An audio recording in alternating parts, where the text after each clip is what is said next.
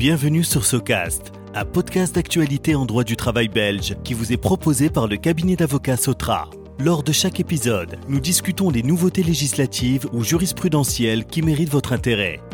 Nous vous souhaitons un moment agréable et instructif.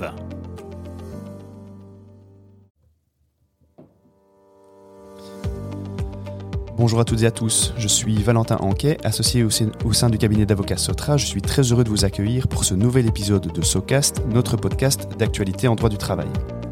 Aujourd'hui, j'ai le plaisir d'introduire maître Antoine Allais. Nous évoquons ensemble les dernières nouveautés introduites au niveau des lois antidiscrimination. Antoine, tout d'abord, avant d'aborder le fond, donc ces modifications, est-ce que tu peux nous rappeler brièvement le cadre juridique qui est ici applicable? Bien sûr, Valentin. En Belgique, la matière est régie par trois lois distinctes. On a tout d'abord la loi sur le racisme et la xénophobie de 1981. C'est une loi qui décrit le cadre de la lutte contre les discriminations fondées sur la nationalité ou la couleur de peau, par exemple. Nous avons également la loi dite genre de 2007 qui vise à lutter contre les inégalités de traitement fondées sur le sexe, la grossesse, l'identité de genre, etc. Et nous avons enfin la loi générale antidiscrimination également de 2007 qui contient une liste de critères dits protégés tels que l'âge, la conviction religieuse ou philosophique, la conviction politique, etc. Ces trois lois antidiscrimination prévoient notamment un mécanisme de protection contre les représailles de la part des employeurs. Ainsi, une personne peut être licenciée pour avoir dénoncé un supposé traitement discriminatoire. Si le licenciement, ou d'ailleurs une autre mesure préjudiciable, intervient dans un délai de 12 mois après la plainte notamment, l'employeur doit démontrer que cette mesure est étrangère à cette plainte. Le législateur a étendu et renforcé ce mécanisme de protection dans les trois lois antidiscrimination. Ces changements sont intervenus sous l'impulsion de la Commission européenne et de la jurisprudence de la Cour de justice de l'Union européenne, qui estimait depuis plusieurs années que la protection belge contre les représailles était insuffisante. Alors, autrement dit, les travailleurs belges pourront donc désormais invoquer plus facilement la protection sur la base des lois antidiscrimination. C'est exact. À l'avenir, les employeurs devront faire preuve de davantage de vigilance car les conditions pour bénéficier de cette protection sont devenues beaucoup plus souples.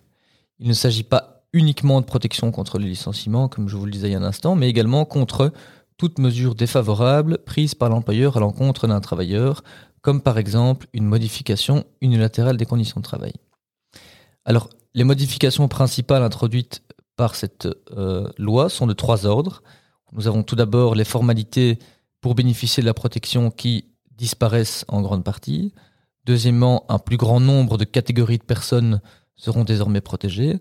Et enfin, l'employeur qui veut licencier un travailleur protégé devra dorénavant s'appuyer sur des faits totalement étrangers à la discrimination alléguée. Très bien. Alors si on examine maintenant ensemble ces, ces trois points, donc les formalités disparaissent euh, dans une large mesure. En effet, Auparavant, un travailleur n'était protégé contre le licenciement qu'après avoir déposé une plainte motivée ou introduit une action en justice. Une plainte pouvait être déposée soit en interne dans l'entreprise, soit auprès d'un service d'inspection ou d'une administration compétente. La plainte devait être déposée par courrier recommandé, contenant la date, la signature de la victime et les griefs reprochés. Dans le cas d'une plainte interne, le travailleur devait également respecter les procédures éventuellement prévues au niveau de l'entreprise ces exigences formelles disparaissent. Alors, les lois antidiscrimination protègent désormais le travailleur non seulement en cas de plainte, mais également en cas de signalement ou de dénonciation. Deuxièmement, la liste des instances auprès desquelles un signalement peut être fait n'est plus fixée de manière exhaustive. Les travaux préparatoires de la loi font référence notamment au service de médiation, à l'Institut pour l'égalité des femmes et des hommes, à UNIA ou à des groupements d'intérêt tels que Test Achat. Sont également visées une déclaration auprès de la police, une plainte avec constitution de partie civile déposée auprès du juge d'instruction ou une notification à l'auditeur du travail. Enfin, la protection, désormais, débute non plus au moment du dépôt de la plainte, mais au moment où l'employeur a pris connaissance ou aurait pu raisonnablement prendre connaissance de la plainte, du signalement, de la dénonciation, etc. Enfin, dernier élément à signaler, le travailleur n'est plus tenu d'introduire une demande de réintégration en cas de licenciement ou une demande de lui laisser exercer sa fonction dans les conditions initiales en cas de modification latérale des conditions de travail pour pouvoir prétendre à une indemnité de protection. La loi supprime ce préalable obligatoire qui devient une simple possibilité pour les travailleurs. Alors de manière concrète, comment l'employeur peut savoir si oui ou non un travailleur est protégé? Alors, pour bénéficier de la protection, le travailleur doit démontrer qu'un signalement a été fait ou qu'une plainte a été introduite, entre autres euh, hypothèses. Cette preuve peut être rapportée par toute voie de droit, nous dit la loi, elle doit toutefois être rapportée de manière certaine. Il n'y a plus d'exigence formelle.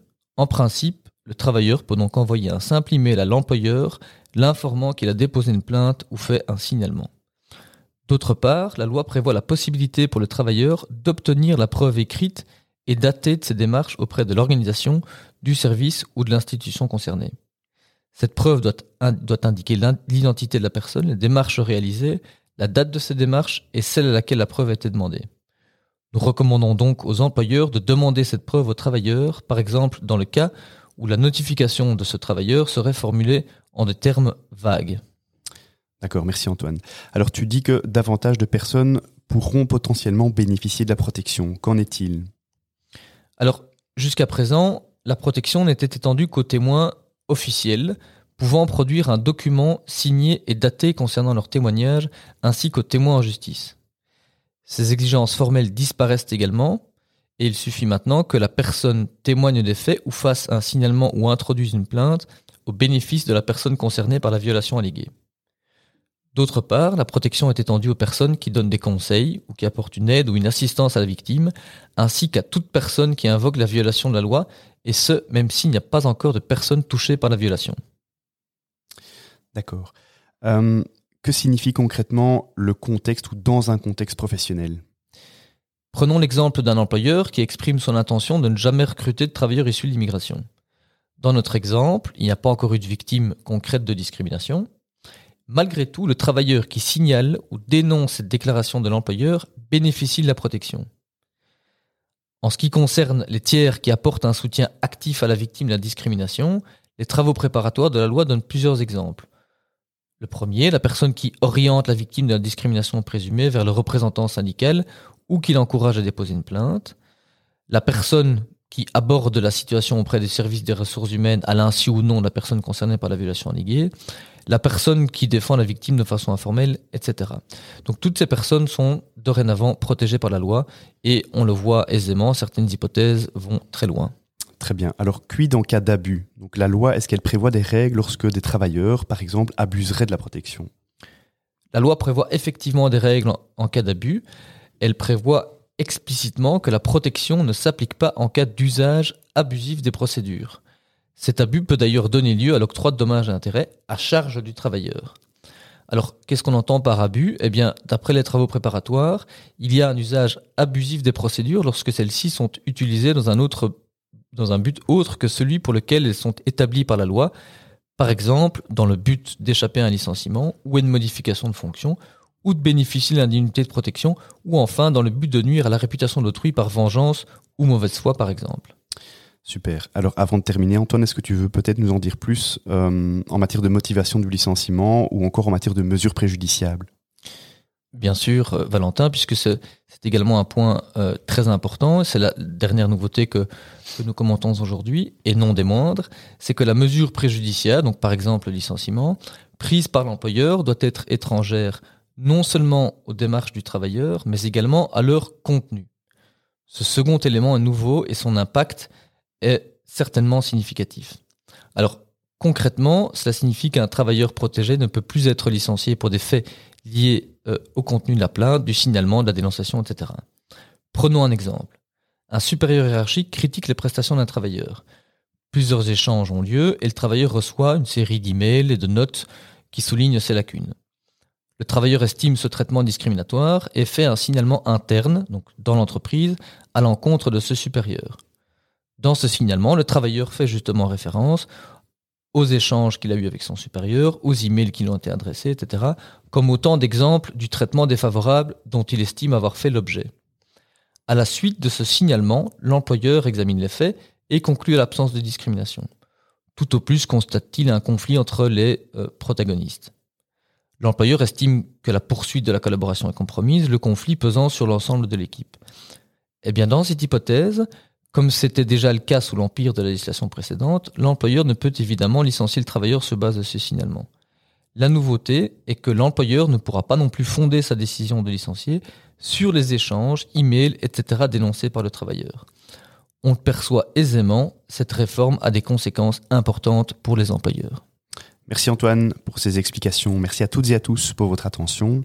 À très bientôt pour un nouvel épisode de SoCast. SoCast vous est proposé par Sotra, un cabinet d'avocats spécialisé en droit du travail dans le secteur privé et le secteur public.